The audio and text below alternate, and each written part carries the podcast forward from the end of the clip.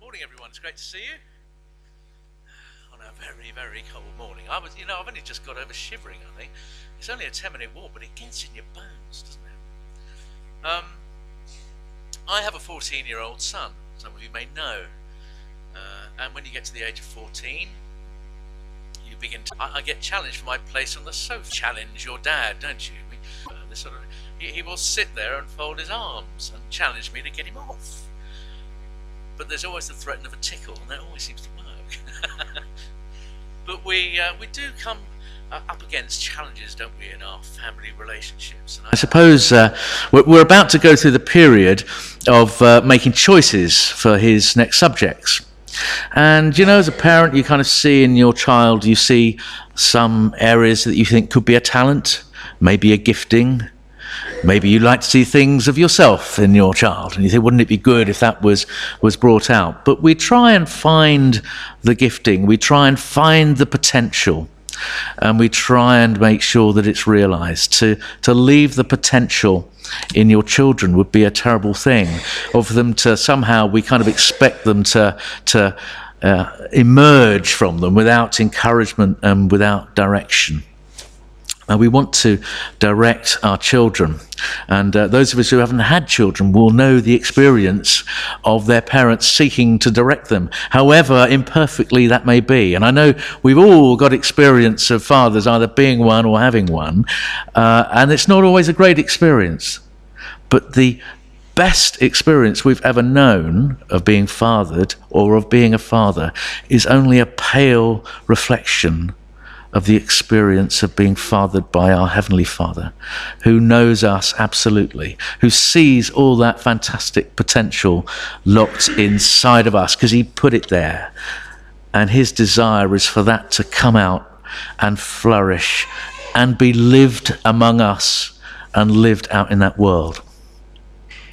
So let's have a look at this passage.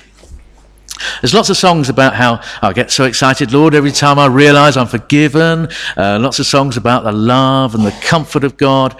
I don't think too many have written songs about the discipline, how we love the discipline of God. Haven't heard that one yet. Maybe we could have a go at writing one up. It's not a subject that kind of we feel drawn to particularly, is it? Discipline sounds like something we'd rather maybe put off to another time. But if we think about the context of this book and the people to whom it was written to a community of Jews who had become Christians. And they became Christians, and from then on life was fantastic and easy. No, it wasn't. Sadly not. Sadly not. Before we get to our passage, the writer says, "Remember those earlier days after you had received the light, when you stood your ground in a great contest in the face of suffering. Sometimes you were publicly exposed to insult and persecution. Other times you stood by those who were in prison. You joyfully accepted the confiscation of your property because you knew that you yourselves had better and lasting possessions." The promise of following God is not that life becomes easy and straightforward and simple and comfortable. Actually, it's quite the reverse. But God is in it with us. And we have a greater possession, a greater future, a greater hope that we look to, that we come through the trials of life. The things that people say about us, the things that people do to us, perhaps purely because we're a follower of Him.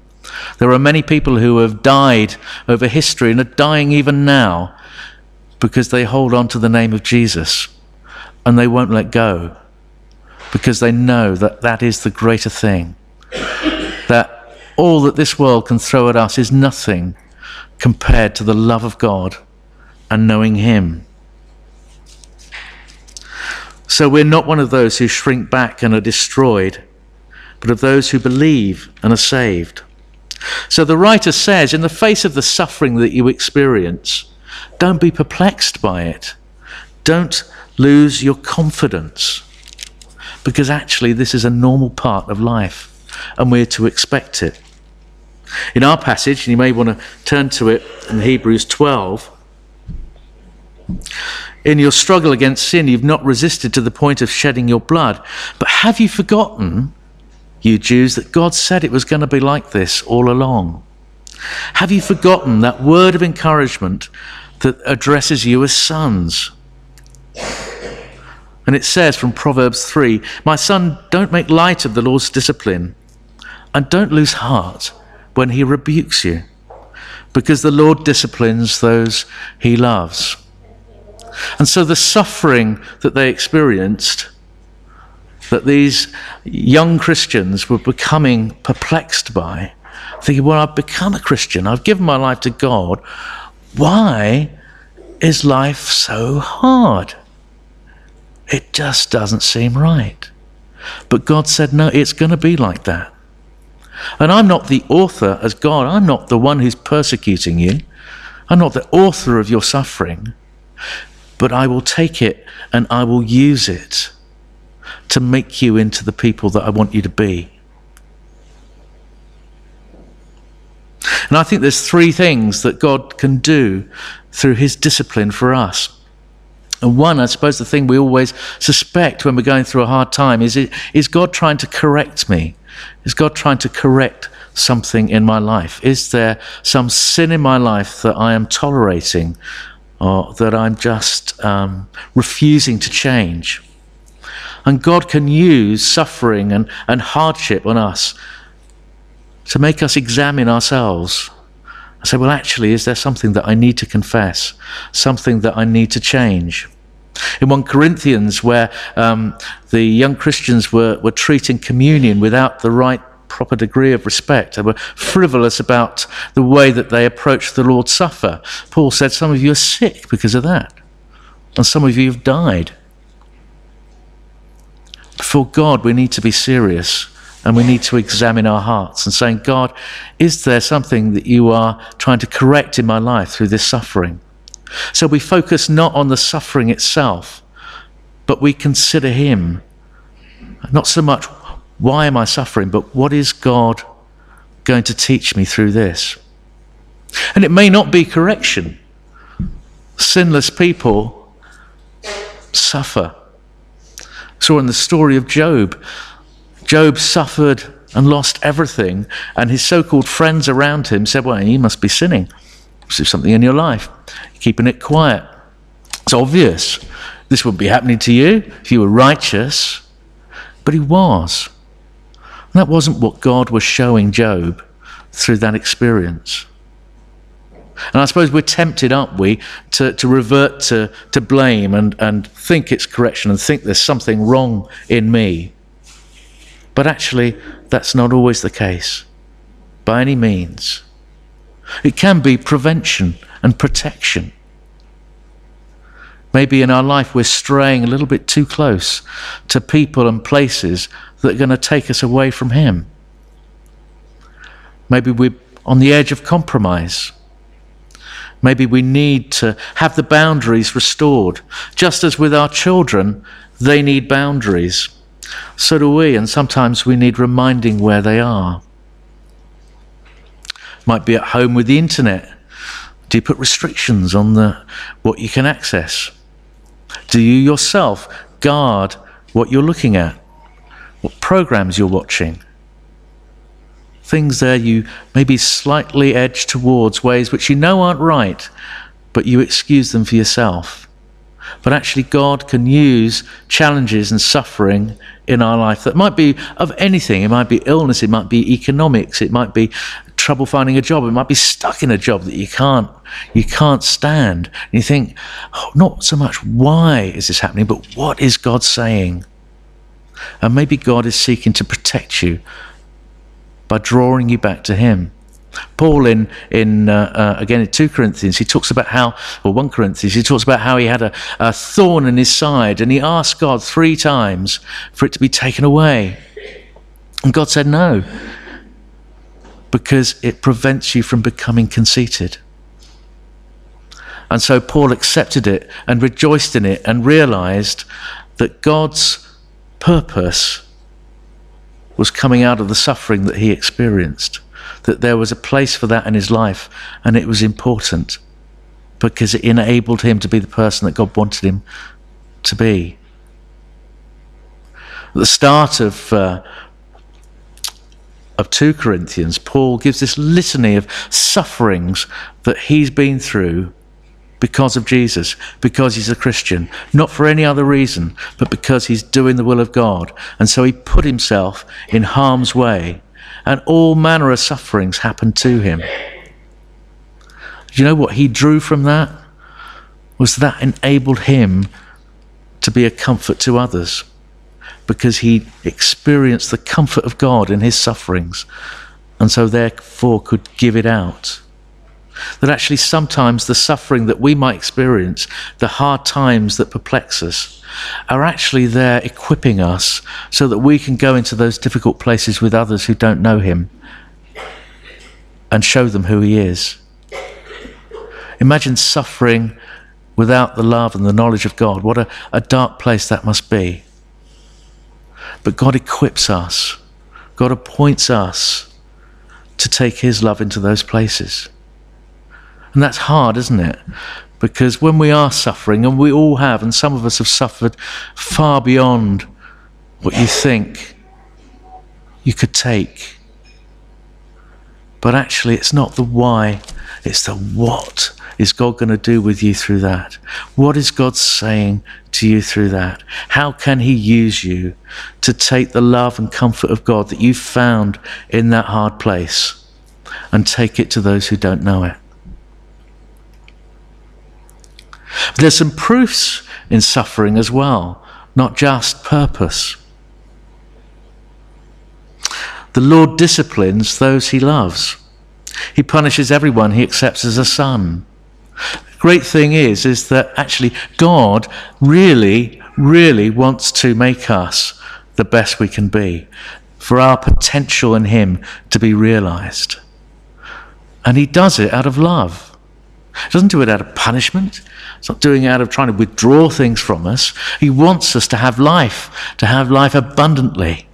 But we can only do that if we know him and are at peace and are free from sin. And so his purpose is absolutely driven out of his love and care for us, that he's written his law in our hearts. He sent his son to die for us because we are so precious, and says, consider him when you are feeling lack of courage. Consider him when you're beginning to shrink, and see where he went for you and took the most appalling, unimaginable suffering for you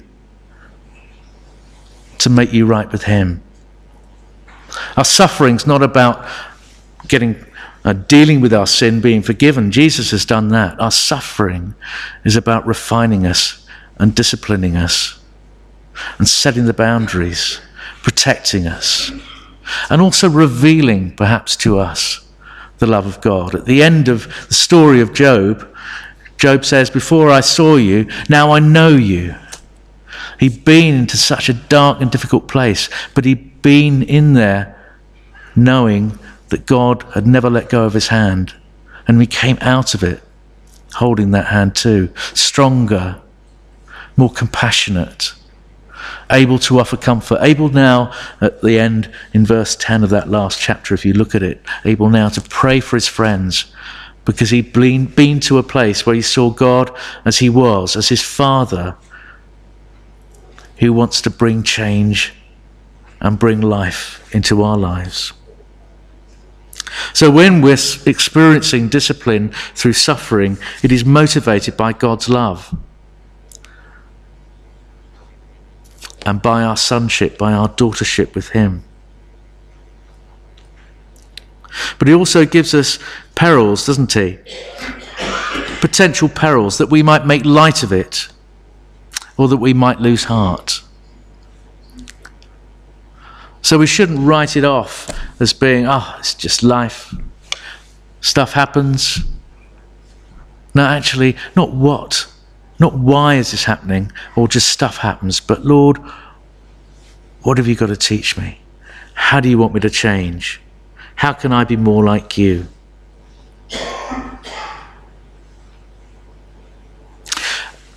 And the experience of God's discipline and suffering produces things in us. It produces a different life. It produces a refined person. How much more should we submit to the Father of our spirits and live, and truly live?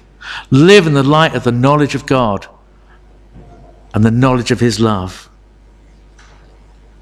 Our fathers disciplined us for a while as they thought best, but God disciplines us for our good, that we may share in his holiness, that we may be more like him.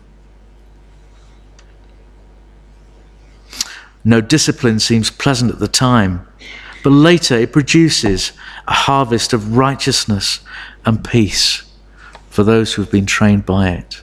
Righteousness and peace go together, don't they? You know, when you're righteous, don't you feel that peace? Is that the only place where you feel peace? Is when you know that you're in the arms of God. And sometimes God will use things that happen to us in life to draw us back to him, to remind us of that righteousness and peace, that holy place, when we stand before him and just reach out to our Father. We don't hide in the corner. We don't slip in at the back. We don't feel somehow disengaged with what's going on. But we stand before him and can worship him. What a fantastic relationship that is. That's the relationship that God wants you and I to have. And I met a top swimmer once, kind of accidentally, and he used to train with Duncan Goodhew, the bald swimmer who won a gold medal years ago, and his name was John Shorthouse. Unfortunate name, but there you go. And he used to train with him, and he did everything the same as Duncan Goodhew did. They were training together. They were in the English swimming team, the British swimming team. So, and he watched what Duncan did, and he would do the same. So he'd eat the same. He'd train the same. He'd run the same distances. He'd go to bed at the same hour. He would try and emulate the life of Duncan Goodhew. And they would swim together in training, and he would win just as much as Duncan Goodhew did. But when it came to the competition, Duncan Goodhew always beat him. Now, instead of losing heart over that, I said, well, that's not fair. I'm doing all this. I thought, now, what does that teach me about how I should change? And what it taught him was that actually Duncan Goodhew won gold medals because of what was in here. All the rest of the training, yes, was enabling and preparing, but actually the thing that made him succeed, the thing that won the prize, was the motivation and desire in his head. And you know, we can sometimes be a little bit like that in church. We can come along and do all the stuff, go to all the meetings, sing all the songs, and actually somehow we feel that something's missing. And actually it only really starts, we only really claim the victory, when actually it's in our heart as well as in what we're doing. So for John Shorthouse, it was absent in his head. Sometimes for us it can be absent in our heart. But God wants to draw us to that relationship which is totally built on trust and love, where we know we're going to have hard times because we're living in a fallen world. We know that Christians will be persecuted. God doesn't hide that from us. He tells us all about it from Old Testament all the way through. God hasn't changed. He's flagged it up. It's going to happen. But I'm in it with you. I'm going to use it for good. I'm going to change you. I'm going to draw you close to me. And we are going to have this relationship that I want with you, because it means more than anything to me. It means Jesus dying on the cross for you who didn't know me, didn't want me, but I wanted you. So the discipline of the Father is motivated by his love for us. Hallelujah. I'm going to play you a little song now. You may find it a blessing to you. I hope it does. And it was written by a lady called Laura Story.